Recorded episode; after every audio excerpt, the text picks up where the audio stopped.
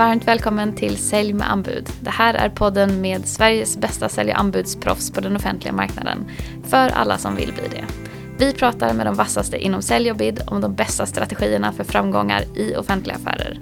Den här podden görs av Tendium, anbudsplattformen som optimerar försäljning till offentlig sektor. Och jag heter Elin Löv. Välkommen till det här avsnittet av Sälj med anbud.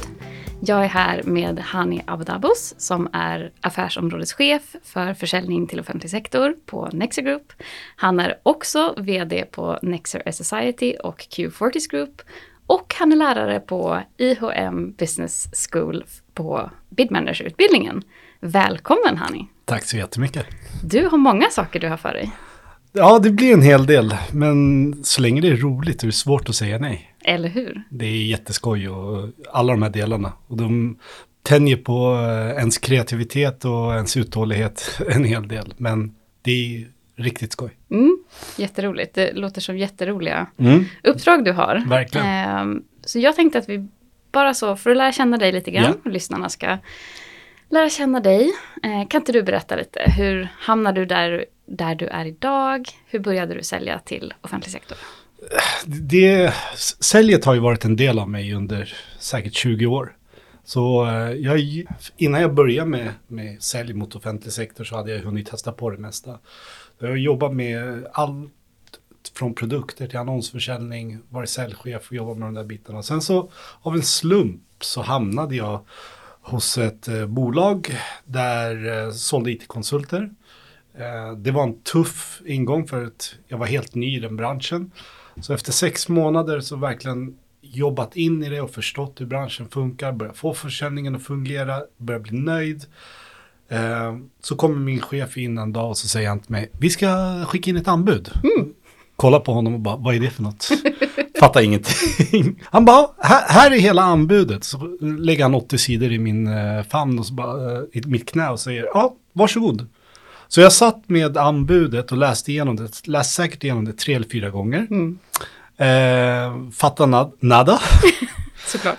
Eh, går ut på Wikipedia, läser på om lagen om offentlig upphandling, läser på upphandlingen igen och håller på så här tills jag börjar få en bild av okej, det här är vad som krävs. Ja. Så jag och en kollega började jobba med det här. Det var en ganska stor upphandling. Det var IT-konsulter, det var värde av 600 miljoner. Oj. Eh, vi jobbar stenhårt med den här i nästan tre veckor. Och då får du tänka, det här är ett litet bolag där vi jobbade med sälj. Så vi la ju undan säljet i två, eh, Mm, just tre veckor, två personer. Och bara jobbade med den här upphandlingen. Mm. Vi lyckas, vi får in underkonsulter, vi får in alla referenser, vi skapar enligt oss det bästa anbudet, vi har bra priser och alltihopa. Sista dagen så sitter vi och matar in det här, du får tänka där för typ 12-13 år sedan. Vi Ja. håller på och försöker ladda upp det i molnet för att sen lägga upp det. Allting går jättelångsamt. Klockan är åtta på kvällen, vi sitter verkligen och matar in, svetten rinner. Jag kollar ner på tangentbordet, håller på, klockan är åtta, inga problem. Jag kollar upp, klockan är halv tolv. Och du vet, svetten bara, och vi bara trycker, trycker, trycker in de här grejerna.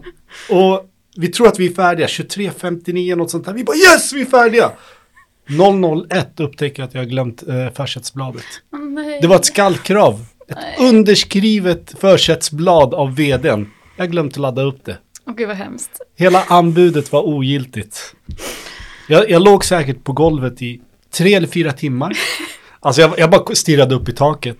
Ehm, jag kunde inte förmå mig att ta, ta mig hem. Men efter ett par timmar så satt jag med en taxi, åkte hem, kom tillbaka dagen efter.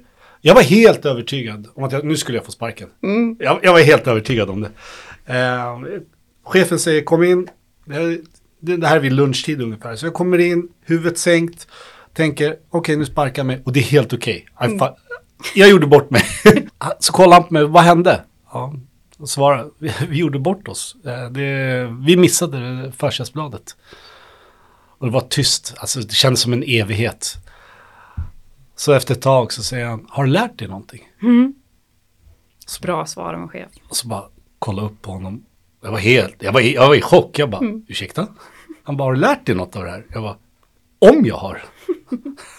ja, jag har lärt mig väldigt mycket och det där kommer inte hända igen. Okej, då tar vi nästa.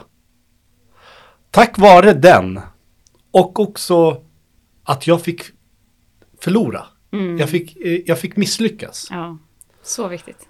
Så satte vi tio ramavtal efter varandra efter det. Så vi blev ju, alltså det här lilla bolaget blev ju bland det bästa på att vinna upphandlingar och de är fortfarande bland de bästa idag. Jag fick den bästa skolan av dem alla. Och det är någonting jag faktiskt brukar ta med mig väldigt ofta till alla mina elever. Mm. Du måste misslyckas för att veta hur det känns. Ja. För alltså där, vi hade ju totalt misslyckats. Ja. Vi hade, när tilldelningen på den där upphandlingen kom, vi kollade priserna, vi kollade allting. Vi, vi hade ju klarat det här. Mm. Vi hade ju kommit etta. Vi hade ju alltihopa. Så eh, jag tror att jag, jag fick en eh, ganska rough start. Ja. Men eh, det var nog den bästa möjliga. Och på den vägen vart det. Det. Det var där det började. Och sen efter det har jag säkert lämnat in en 150 anbud. Eh, det, man vinner inte alla anbud. Nej. Och det, vi kan ju komma till det sen, men det handlar ju så mycket om att förstå din produkt. Mm. Eh, förstå din omgivning, förstå vart du är för att kunna skapa de här. Så där började det mot offentlig sälj och jag fastnade i det för att dels så var det enkelt att förstå för att det är ett system. Just det. När du förstår systemet, då vet du dina givna ramar. Och utifrån de givna ramarna så är kreativiteten jättehög. Mm. Just Så, så där kan du skapa väldigt mycket. Så, men det gäller att förstå var dina ramar sitter. Ja. Och det var ganska tydligt i det här. Ja, och jag tänker i, den, i det läget när ni jobbar så hårt med någonting, du lär dig så mycket och ni snubblar verkligen på mållinjen. Mm. Jag tänker att antingen så kan man reagera som det här var det värsta jag någonsin har gjort. jag kommer aldrig göra detta igen. Jag låg ju på golvet i fyra timmar. Exakt. Men du blev ändå biten efter det. Ja, ja, absolut. Och då tänker jag att det handlar ju någonstans om att du hanterade att du misslyckades på ett bra sätt. På ett konstruktivt sätt. Nej, Men, och, och jag skulle säga att, alltså, våga misslyckas. Mm. För att vi kommer misslyckas så ofta i våra liv. Ja. Med allting vi gör. Nu, nu misslyckades jag på ett jobb som betalar mig lön. Du får ju tänka, bolag, jag, jag sa, berättade ju det, det är ett litet bolag, vi tar bort två säljare. Mm. Förutom lönen till oss så har det säkert kostat det här bolaget en halv miljon i uteblivna intäkter. Så det var en ganska stor kostnad, så jag, jag var helt medveten om det. Ja. Så hade han sparkat mig, jag hade förstått det, det var helt okej. Ja. Men istället så fick han ut så mycket mera värde för att det var ju ändå så här, okej, men vad lärde jag mig av det här? Mm. Vad tar jag med mig från det här? Mm. Och det är ju en sak som vi kommer komma tillbaka hela tiden och jag tror, jag tror vi tar det längre fram, men det är den grejen jag kommer säga alltid till mina elever. Mm. Vad tror du det är? Ja, men alltså, jag tror att det är jätte, jätteviktigt och jättebra. För att det är också, visst, man kan göra allt för att vinna fler anbud, men om du ger dig in i att lämna anbud, då kommer det alltid finnas processer där du inte vinner. Ja, det, Och om annars Det här- kanske man gör någonting lite fel också, om man aldrig förlorar. Alltså anbud är ju en ganska lång, hela upphandling med offentlig sektor och, och den biten, det är ganska långa processer. Jag menar, om du har tur från det att du skickar in ett anbud tills att du får en tilldelning, tills att avtalet drar igång. Vi pratar, om du har tur, någonstans mellan fyra till sex månader. I värsta fall kan det ta upp till ett år. Med överprövan och hela den biten. Så det, det är ganska långa processer. Under tiden som du lämnar in så jobbar du med andra anbud. Så vad som händer är att du måste se det som ett maratonlopp. Och du måste veta att du kan inte vara hundraprocentig. För gör du det så kommer du, alltså du kommer banka huvudet i väggen. Ja. Av frustration, av stress, av hela den biten. Utan du måste förstå att vart någonstans kommer jag kunna klara att vinna? Vart kommer jag förlora? Vad lär jag mig av det jag förlorar? Och hur kan jag göra för att hela tiden bli bättre? Så du ökar procentsatsen men du är inte hundraprocentig. Mm,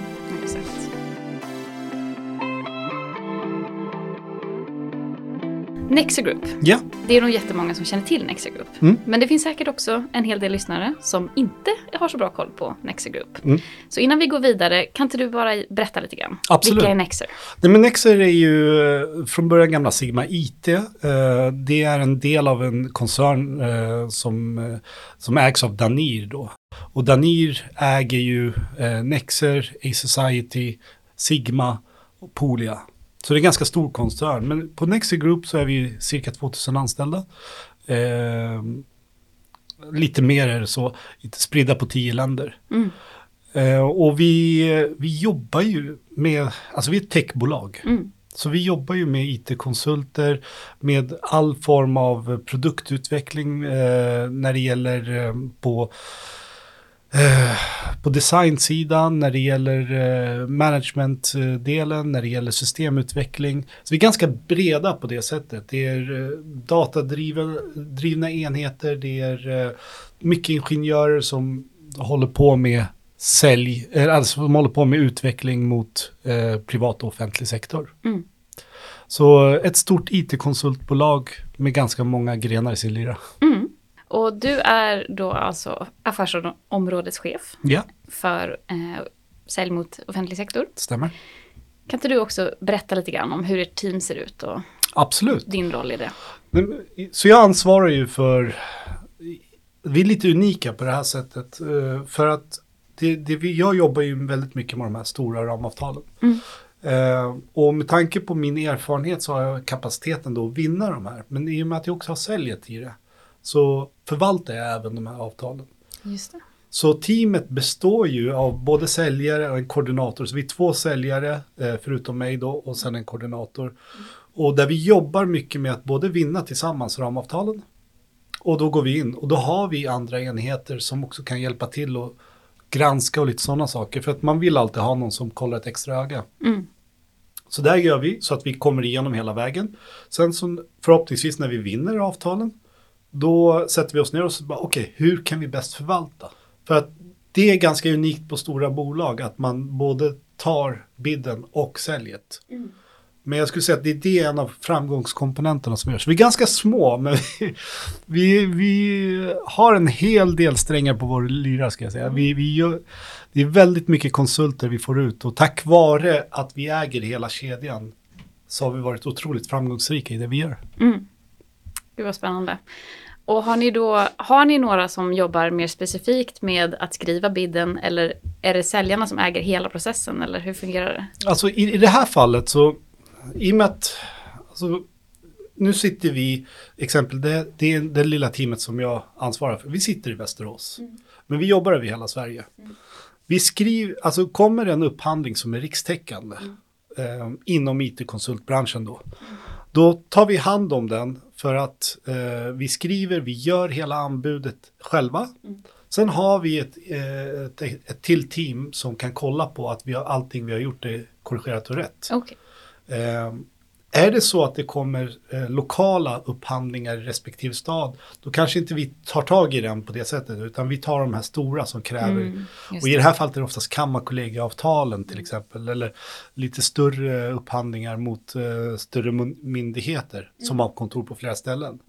Där man behöver ha en liten övergripande, för vi jobbar över hela landet.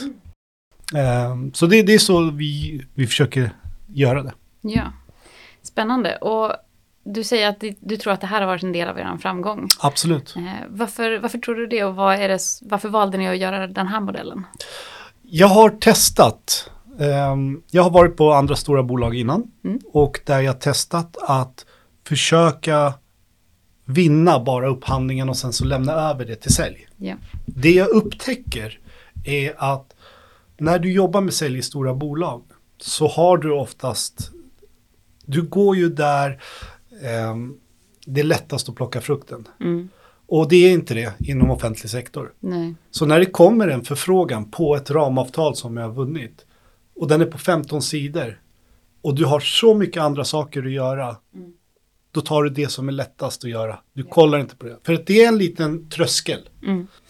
Så vad vi gör då är att istället för att eh, bara skicka ut förfrågningen i sin helhet, är att vi komprimerar, vi gör det mer läsbart. Just det. Vi gör det enkelt för dem att så snabbt som möjligt kunna svara på det. Både internt och externt. Så vi letar ju både interna resurser och externa resurser. Ja. Vi komprimerar det, gör det så enkelt som möjligt. Vi skickar ut det, vi får ett svar tillbaka, vi hjälper dem. Mm. Så det är en av framgångsfaktorerna, är att vi, vi känner till avtalet, vi vet hur vi ska göra och den här pedagogiken emellan, den är så viktig. För att det är, sån, alltså det är en sån tröskel eh, att eh, kolla på både upphandlingar men även förfrågningsunderlag. Det kan vara så svårt att förstå. Och varför får inte jag kontakta kunden? du får inte riktigt det under själva förfarandet.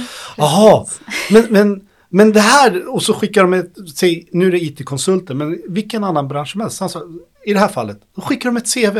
Men, men du har inte svarat riktigt på frågan. Mm. Alltså det är det enda jag behöver bry mig om, svara på frågan. Ja.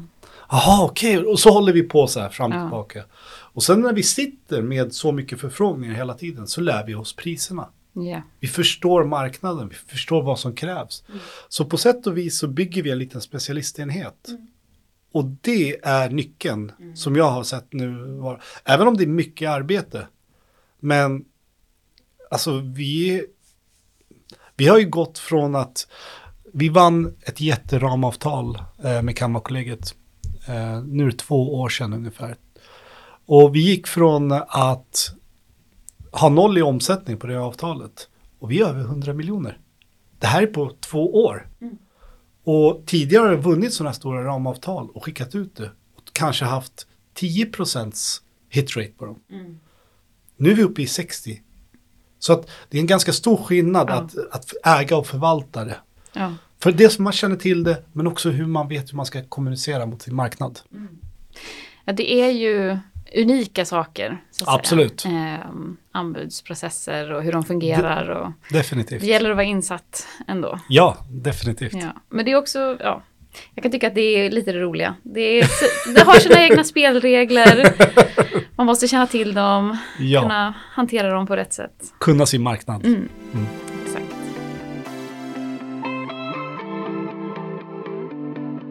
Så du berättar att eh, ni jobbar mycket med ramavtal Ja. eh, och så. Är det någonting som du önskar att du hade vetat när, när ni började jobba med ramavtal och som man kan ha med sig om man inte har jobbat med ramavtal tidigare? Ja, absolut. Alltså det, det ena är ju att alltså, respektera tiden. Mm. Det, det är den viktigaste faktorn av allt. Alltså du, du har en tidsram och det tar lång tid att svara på en upphandling. Ja. Är det en upphandling exempelvis som kräver mycket text? Ja. Du vet inte det här i början, men du lär dig allt eftersom. Alltså skriva fem, sex sidor text tar en dag. Att eh, om du har en massa referenser som är externa, jag brukar kalla det som det är externa faktorer. Så det, där jag måste få en underskrift av referenten. Ja. Alltså det kan ta mig fyra, fem dagar innan jag får tag i referenten för att få en underskrift. Har jag tre till fyra veckor, du vet, då är det det jag vill få klart först. Eh, så mycket sånt där, eliminera faktorer som du inte kan påverka så snabbt som möjligt. Ja. Respektera tiden det tar och förstå att när du väl sitter, är det en stor upphandling, du, kan inte göra, du hinner inte göra så mycket annat. Nej. Eh, jag menar, när vi hade den stora upphandlingen som vi vann, eh, som mest hade jag nästan 20 pers som hjälpte mig på olika sätt. Jag fick ju projektleda dem varje dag. Ja, men du, hur ser det ut? Jag byggde en stor Excel-tavla liksom, där vi gick igenom varje dag. Alltså den var jättefin och fantastisk. För det här var mitt under covid, så ingen Ja. kunde synas liksom, på kontoret. Så istället för att ha en stor whiteboard så hade vi en stor Excel liksom, som vi körde. Det var jättemaffig. Eh, så att verkligen, verkligen, det tar längre tid än vad du tror. Ja. Respektera tiden och ta bort sådana här faktorer som externa delar så fort som möjligt så att du kan komma till och få klart allting. Eh, priser, det, det är en faktor som du hela tiden ska jobba med. Men det är också en faktor som du kan påverka ganska enkelt själv. Mm. Ta det sist kanske. Gör klart allt det andra. Gör klart texterna, gör klart referenserna. Eh, gör klart beskrivningen av bolaget. Alla de här delarna. Och mappa ut också vad som, vad som tar tid och vad som inte tar tid. Det är en sån sak som eh, man lär sig allt eftersom. Mm. Superviktigt. Ja. Man jobbar ju alltid med en väldigt hård deadline. Så 23.59 på den dagen, det är det Jajamän. du har liksom. ja, det finns inga undantag. Nej.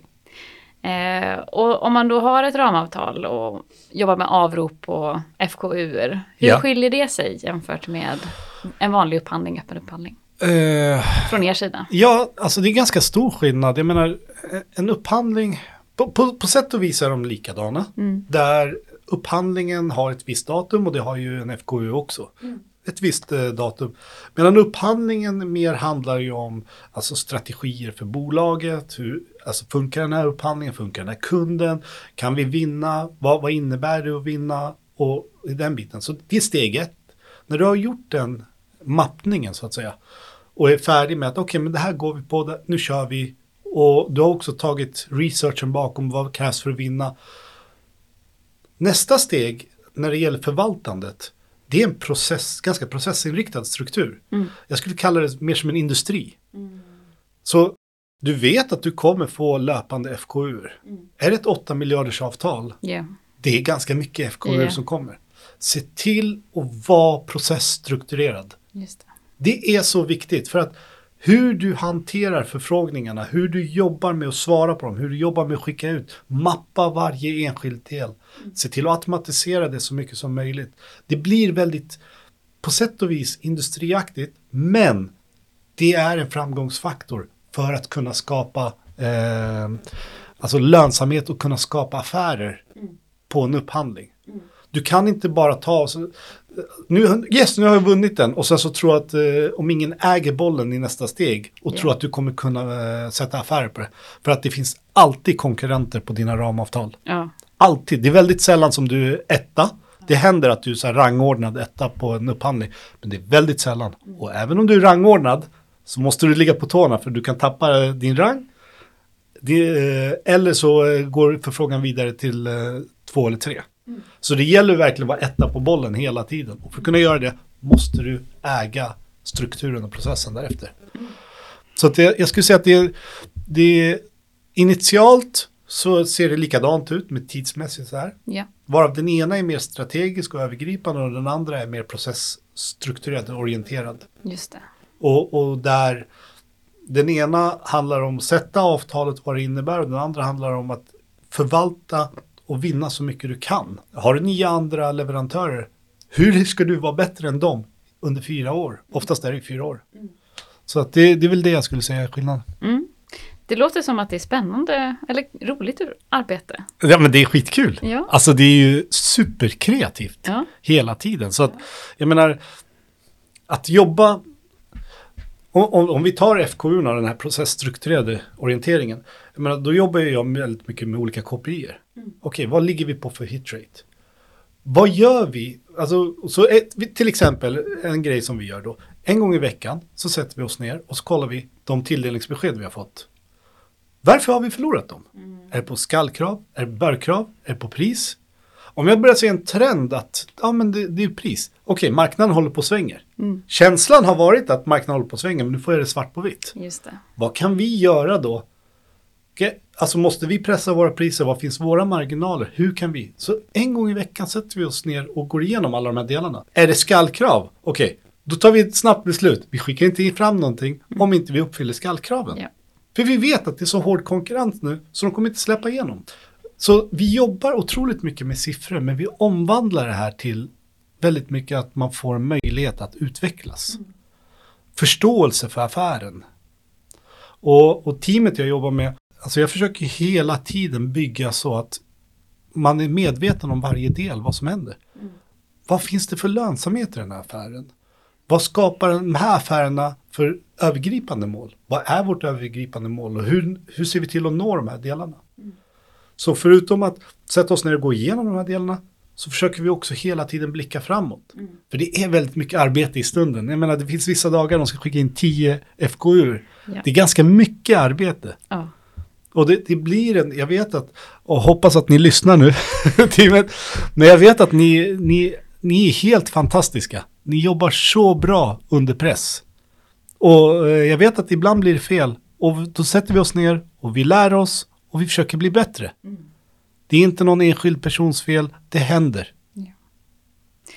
Och det är så viktigt att, att ha det lärandet i organisationen. Att man tar sig den tiden att titta på, okej, okay, var, vad var det som hände? Varför fungerade inte Exakt. det här? Vad kan vi ändra? Vad kan vi göra bättre? Ja. Och jag tänker särskilt i organisationer som lämnar in mycket anbud och det kanske är jättemycket upphandlingar att svara ja. på. Man har inte tid, man kanske dessutom jobbar med privatsälj samtidigt vid sidan yes. av. Försöker jobba proaktivt, försöker lämna in anbud. Att Alltså, få tid till att göra de analyserna. Ja. Så viktigt. Nej men dagarna går ju, alltså vi, utan att vi ens anstränger oss så går ju dagarna bara i ett. Mm. Det händer ju saker hela tiden. Mm. Så därför måste vi stanna upp. Mm. Jag menar både i arbetslivet, i vanliga livet också, ibland att bara stanna upp lyssna in. Vad hände? Hur går det? Hur känner jag mig? Mm. Och bara få den reflektionsmöjligheterna. Och, Mm. och kan vi, som vi gör det, försöker göra det systematiskt hela tiden, så blir det ett, tillfälle, även hur mycket vi har att göra, så blir det ett tillfälle, okej, hur ser det ut? Vad har vi lärt oss? Vad har vi inte lärt oss? Vad, vad kan vi göra bättre? Så att det är en ganska viktig del i den här liksom kontinuerligt systematiska liksom, arbetet. För utifrån så kan det se jättetråkigt ut. Det är processstrukturer och det är det här. Och, och det, det ser ut som att man inte har gett så mycket utrymme för personlig frihet. Men jag skulle säga hävda tvärtom. Ju klarare spelreglerna är, desto större kreativitet får du. Mm. Därför att finns inte spelreglerna, då börjar du gå åt så många olika håll. Vilket gör att du tappar fokuset. Så vi måste hela tiden bara trycka ner det till vad är det vi jobbar mot och varför gör vi det här, det vi gör. Och sen skulle jag vilja säga att det är alltid kul att, att jämföra sig mot andra leverantörer. För det skapar en vi mot dem-känsla. Och, och den mänskligheten har i alla årtionden alltid haft den eh, förmågan att sluta sig samman starkare i en grupp Ja. för att slåss mot någonting större. Ja, på gott och ont. På gott och ont. Ja. På gott och ont. Så man måste verkligen använda det på ett fint sätt. Och i det här läget så, så är det ja. Jag, jag hoppas att det är det, det bättre hållet. Det hoppas jag verkligen. motiverande. ja.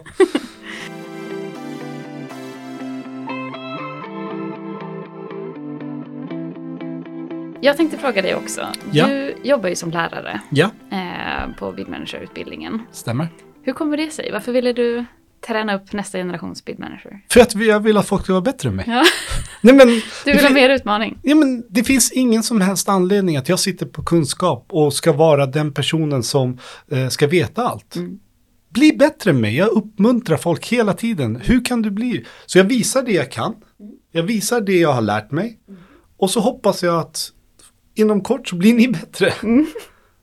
För då, alltså, kan jag hjälpa till att få en annan individ att hitta en ny väg i livet, att få ett aha-upplevelse, att ska, liksom, hitta någonting de tycker om som de brinner för, då har jag gjort någonting tillbaka. Mm. Jag, alltså det, är, det är enkelt att jobba med sälj, det är enkelt att tjäna pengar, det är, men det är inte så enkelt att förändra någonting för, för människor. Och jag tror att jag tycker det är kul och motiverande att få hjälpa andra att växa.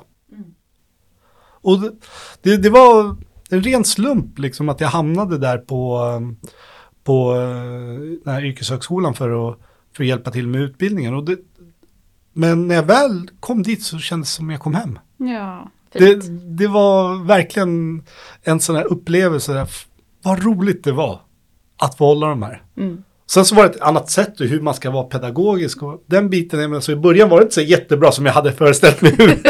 Samma sak igen, okej, hur kan jag bli bättre? hur kan jag jobba för att det hela tiden ska bli bättre? Och nu är jag inne på mitt fjärde år, tror jag. Så jag både eh, introducerar dem, så jag har första kursen i den här utbildningen, Ja. och sen så examinerar jag dem. Åh, vad roligt. Du Så- får vara med liksom hela... Så de är som små eh, lamm, kom mina lamm. och så går de ut och blir lejon och utmanar mig på slutet och det är så kul. Ja. Det är så kul på slutet. Så att det är lite, det är lite därför jag eh, gillar att utbilda. Jättekul. Och om man ska bli framgångsrik Ja. som bildmanager, som säljare mot offentlig sektor, vad Mm. tycker du är det viktigaste? Eh, alltså det, det viktigaste är ju att våga misslyckas. Mm. Jag vet, dels från utbildningen, men jag vet också, jag har ju stött på så många individer. Man, man sätter sån otrolig press på sig själv. Man ska vara bäst. Ja. Och mm, det, det blir ju lätt i det här, jag menar, du sitter och jobbar med någonting en månad, det är en ganska lång tid. Mm. Och sen så misslyckas du. Och sen, jag kan säga så här, när jag började på Nexer, eh, trots all min erfarenhet, de första sex månaderna satte jag inte ett enda avtal. Mm. Alltså det var helt galet. Mm. Och det var också så här, men varför funkar det inte? Men det handlar så mycket om att lära känna sin egen produkt. Ja. Så det tog mig lite tid att förstå hur produkten funkar, hur människorna bakom, hur tankesättet är. Och sen samtidigt så skickar jag in och testar. Och sen så bara helt plötsligt lossnade proppen. Mm. Och vi bara satte avtal efter avtal efter avtal efter avtal. Häftigt. Så, så det handlar väldigt mycket om att eh, våga misslyckas. Men även främja din kreativitet. För det är någonting som jag skulle säga är otroligt viktigt här. De grundläggande sakerna, det lär du dig ganska snabbt. Ja. Du förstår ramarna rätt så enkelt. Det är enkelt. Lagen är enkel, du förstår strukturen, du börjar se en upphandling, en till upphandling, du börjar se Se mönstren. mönstren däremellan. Men däremellan, där inne i dem, så finns det en otrolig förmåga för kreativitet. Allt från prisstrategier och man jobbar med olika, ibland olika algoritmer för vilken prissättning ska jag sätta och vad kommer den skapa och hur, hur, hur funkar det här? Till att, eh, alltså segmentering av dina kunder. Är det här en kund som passar oss? Våga säga nej. Ja, så viktigt. Alltså det, du kan inte gå på alla. Nej. Och bara, ah, jag vann ett avtal! Jättekul, kommer vi göra någonting? För du la precis en månad på det. Kommer det hända någonting med det här? Om du inte kanske har segmenterat så är risken ganska stor att du inte gör det. Ja. Så att jag- skulle säga, lär känna din produkt, våga misslyckas våga vara kreativ. Det är en av de delarna, det är de delarna som jag skulle säga. Jättebra tips. Tänker jag. Tack. Och du har ju då jobbat både liksom med säljsidan, anbudssidan, allting ihopmeshat. Ja. Ehm, och som vi pratat om tidigare så vissa företag delar upp det väldigt tydligt. Ja. Här har vi säljgruppen, de jobbar proaktivt, de jobbar med affärerna, de följer. Sen har vi bidteamet som kommer in och skriver anbuden. Just det. eh, och så. Och ni har gjort det ehm, ja, lite annorlunda på, på Nexer. Mm. Eh, hur ser du på, på, om man nu har uppdelat, hur ser du på samarbetet mellan teamen och vad kan man göra för att styrka det? Ehm, jag tycker att eh, bland annat eh, vi tog in eh, rätt så erfarna bid managers som har jobbat med bid tidigare och det viktigaste är att hela tiden ha delaktighet och, och visa på vad som händer så att man bjuder in de olika grupperna. Så sitter bid-teamet exempelvis och jobbar med en upphandling så har man hela tiden en representant från sälj eller ledningen eller, så att de vet vad som händer. För det. en av utmaningarna när man sitter med bid är att man, man skriver så otroligt bra saker. Ja, Man skriver helt, man, om jag skulle använda det här på riktigt, det skulle ju funka så bra. så vet man i, i verkligheten kanske inte alltid funkar som man, men har du med dem i det här så har de en förståelse för vad som händer. Och också ett, man vill ju att de ska ta ett ansvar. Så kan man göra det, man kan göra på olika sätt. Ett av sätten kan vara att när du har vunnit upphandlingen förhoppningsvis så har du ett propert avsluts, alltså handover-möte. Så att ansvarsfördelningen blir tydligt satt. just det. För det, det är en av de grejerna, du kan inte bara, varsågod här är en upphandling. Och sen så finns det ingen riktig ansvarsfördelning, eller överföring skulle jag säga. Ja, tydlighet. Ja. Ty, tydlighet ja. Så sitter du i ett bid-team idag, ha alltid med dig representanter från de olika delarna så att de förstår vad du gör. För att det är ganska ensamt arbete. ja, Det är ett otroligt ensamt arbete. ja. Och du vill att de andra ska förstå och hänga med. Så det, I utbildningen brukar jag prata om eh, intraprenörskapet och det, det handlar väldigt mycket om det. Eh, skapa dig, det varumärket du skapar dig internt i stora bolag är nästan viktigare än, än eh, upphandlingarna. Självklart ska du vinna upphandlingarna, men de ska också förstå vad som händer och de ska fira med dig när det går bra och det ska vara en tydlig handover så att det liksom finns en ansvarsfördelning. Och, och på så sätt, det är väl det tipset jag skulle göra, att man hela tiden, att man inte glömmer bort hur viktigt det är. För annars så försvinner du lite. Är du inte med i det dagliga arbetet som säljarna jobbar med, då försvinner du lite från deras periferi. Är du inte med i de dagliga tankebanorna som ledningen har, du försvinner lite. Ja, vad gör bid? Ja, jag vet inte, jag har inte hört från dem för några, några veckor eller någon månad liksom. Ja. De ligger där i hörnet liksom. Vem var det jag skulle kontakta nu igen? Ja, just det. Och så håller det på så där. Så Ja. det, det är jätteviktigt att hela tiden visa på vad man gör. ja. Och jag kan tänka mig som bid-team versus ett säljteam så det bid-teamet gör blir lätt lite mer osynligt. Det blir det, definitivt.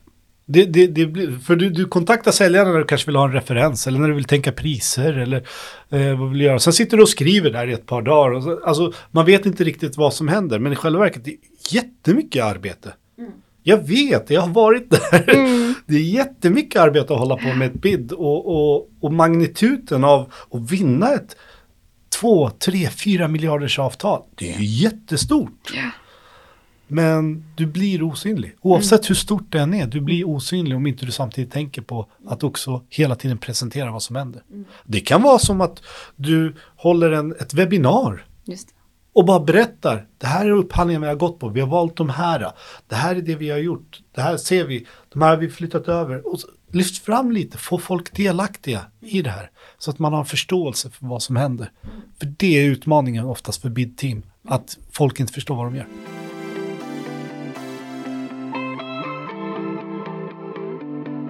Där ute så sitter det en massa bid managers, det sitter säljchefer, vissa jobbar mycket med eh, offentliga upphandlingar, Ja. vissa kanske har jobbat lite grann med det, vill jobba mer med det, vill stärka sin organisation kring försäljning till offentlig sektor. Mm. Vad för råd har du till dem som vill göra det? Eh, jag skulle säga att oavsett vilket område du än är i så lär känna din marknad. Mm. Alltså det viktigaste av allt när vi säljer är att vi förstår vår egen produkt. Nu har vi vunnit upphandlingen, vi är jätteglada, vi börjar få FKU-erna, men vi förlorar dem. Okej, var självkritisk då. Okej, om, om marknadspriserna just nu har gått ner och du har data på det, för du har alltid data. Det här är offentlig sektor, du har data på allt. Ja. Så kan du bara analysera datan, vara ärlig mot dig själv och förstå vad är det som krävs. Förstå vilka är det som vinner hela tiden. Varför vinner de? Det, det, det är så enkelt sak. Varför vinner det bolaget flest, fler FKU än vi? ja. Vad är det de gör skillnad? Försök ta reda på det. det är, oftast är det en bransch som är ganska liten. Mm. Det, det spelar ingen roll vilken sektor du är i. Det, just din, din nisch är ganska liten och det är en liten ankdamm. Okej, men lär känna, gå ut och hör, lyssna. Emellan eh, FKU-erna, prata med kunden. Nu är det så att det är lite tvärtom med offentlig sektor gentemot privat sektor. ja, Du lär inte känna dem förrän du har sålt. just det. Det är lite där, eh, för innan du har sålt så säger nej, nej, nej, nej, vi har massa leverantörer. Alltså du får vänta på din tur. Sen har du sålt till dem och så uppstår ett problem och du vet, ur problemen så uppstår en, eh, någonstans en eh, samhörighet och en connection med varandra. Just det. Och, och ni jobbar tillsammans för att lösa problemet och där uppstår en tydlig dialog och det blir naturligt. Eh, men har du sålt någonting, men prata med dem, se vad som händer, lyssna på deras utmaningar. Men förstå din produkt och förstå marknaden. För det är, det är bland det viktigaste. Så får du den känslan så kan du jobba ganska mycket med att öka. För att du, du kan inte bara tänka att ja, men internt så säger ni att ni är jättebra och jätteduktiga. Det är ni säkert. Men det finns alltid andra som är bättre. Ja, Hur kan du vara bättre än dem? precis. Vad kan man lära sig och våga misslyckas på vägen? Det är ett genomgående tema, Ja. det är det vi pratar om. Och jag, jag framhåller det fortfarande, alltså våga misslyckas men var hela tiden, alltså man pratar oftast om det lärande bolaget. Och, och för att inte hålla det som en floskel, sätt det i systematik. Och det lärande bolaget bygger på extremt mycket olika saker. Det handlar både interna strukturer och processer, men också hur tar vi in extern input? Var hittar vi de här grejerna för att få oss att förstå? Hur jobbar vi med teamet för att lära oss? Hur delar vi med oss av olika saker? Mm. Hur ser vi till att eh, folk som verkligen, alltså hitta folks unika egenskaper på det de är duktiga på och bygga så det är mycket fingertoppskänsla men även en, en känsla om passion för området. Tycker du om det du gör, då kommer du bli duktig på det. Då kommer du hitta möjligheter. Så våga verkligen så här se, okej, vilka möjligheter, för det finns alltid möjligheter. Det är någonting jag verkligen, verkligen vill ta med till allihopa. Det finns alltid en lösning. Ja. Alltid! Ja. Om den lösningen innebär jobbiga, eh, obekväma saker på vägen så är det kanske den lösningen just nu. Men det finns alltid en lösning. Det gäller bara att du vågar vara så öppen och ta emot det. Och en vän till mig sa eh, en gång alltså att lösningen ligger alltid närmare dig än vad du tror. Du, du behöver inte hitta dem i, i, runt omkring i, i en stor miljö. Oftast stannar du upp så känner du och vet var lösningen ligger. Mm. Så viktiga tips för Mm. alla oss. Tack. Oavsett om man jobbar med sälj eller bid eller något helt annat. det är en rolig bransch. För utomstående som inte fattar det så kan det vara black magic. De har ingen aning om vad som händer, det är bara ett svart hål. Ja. Men när man väl börjar förstå det, så det, det vi, vi, vi som jobbar med anbud och vi som på sätt och vis eh, vinner upphandlingar, jobbar med FKU, jobbar med säljet, vi är specialister. Mm. Eh, vi jobbar, vi lär oss, vi förstår hur det här funkar för att kunna skapa bästa möjlighet för där vi är för att kunna sälja mot offentlig sektor. Och efter ett tag blir vi väldigt nischade, det är ett hantverk. Ja. Och jag skulle säga att ära dig hantverket. Var stolt över det du gör. För det är inte många här som jobbar med det. Verkligen. Så eh, när jag försöker förklara för folk som inte jobbar med offentlig sektor eller som inte jobbar med sälj eller vad jag jobbar med. Ja, jag jobbar med sälj mot offentlig sektor. Då kollar de på mig och bara, eh, okej. Och så försöker de prata om någonting annat. För det är inte så lätt att Nej. förklara. Du är på en fest och så ska du förklara för någon vad du jobbar med. Ja. Du är inte den roligaste då. Nej. Och folks reaktion när man säger ja, har du talat om upphandling? De... Upphandling, de bara what is that? Nej men så det, det, jag, och jag förstår det, det, på utsidan ser det inte sexigt ut. Men det är ett hantverk. För vi jobbar med det här dagligen för att bli bättre. Vi jobbar för att lära oss. Vi, har, vi stöter på motgångar. Vi stöter på medgångar. Och allt det där gör att vi hela tiden skapar oss en ytterligare specialitet, ytterligare specialitet. Vi blir bättre, vi blir bättre. Vi kanske inte får alltid en cred Mm. som alla tror andra kan få. Men var stolt över det du gör, för det är någonting riktigt bra. Mm. Det var jätteroligt att ha dig här Hani. Tack, så jättemycket. Tack så jättemycket för att du ville komma till podden, prata med oss, prata med lyssnarna.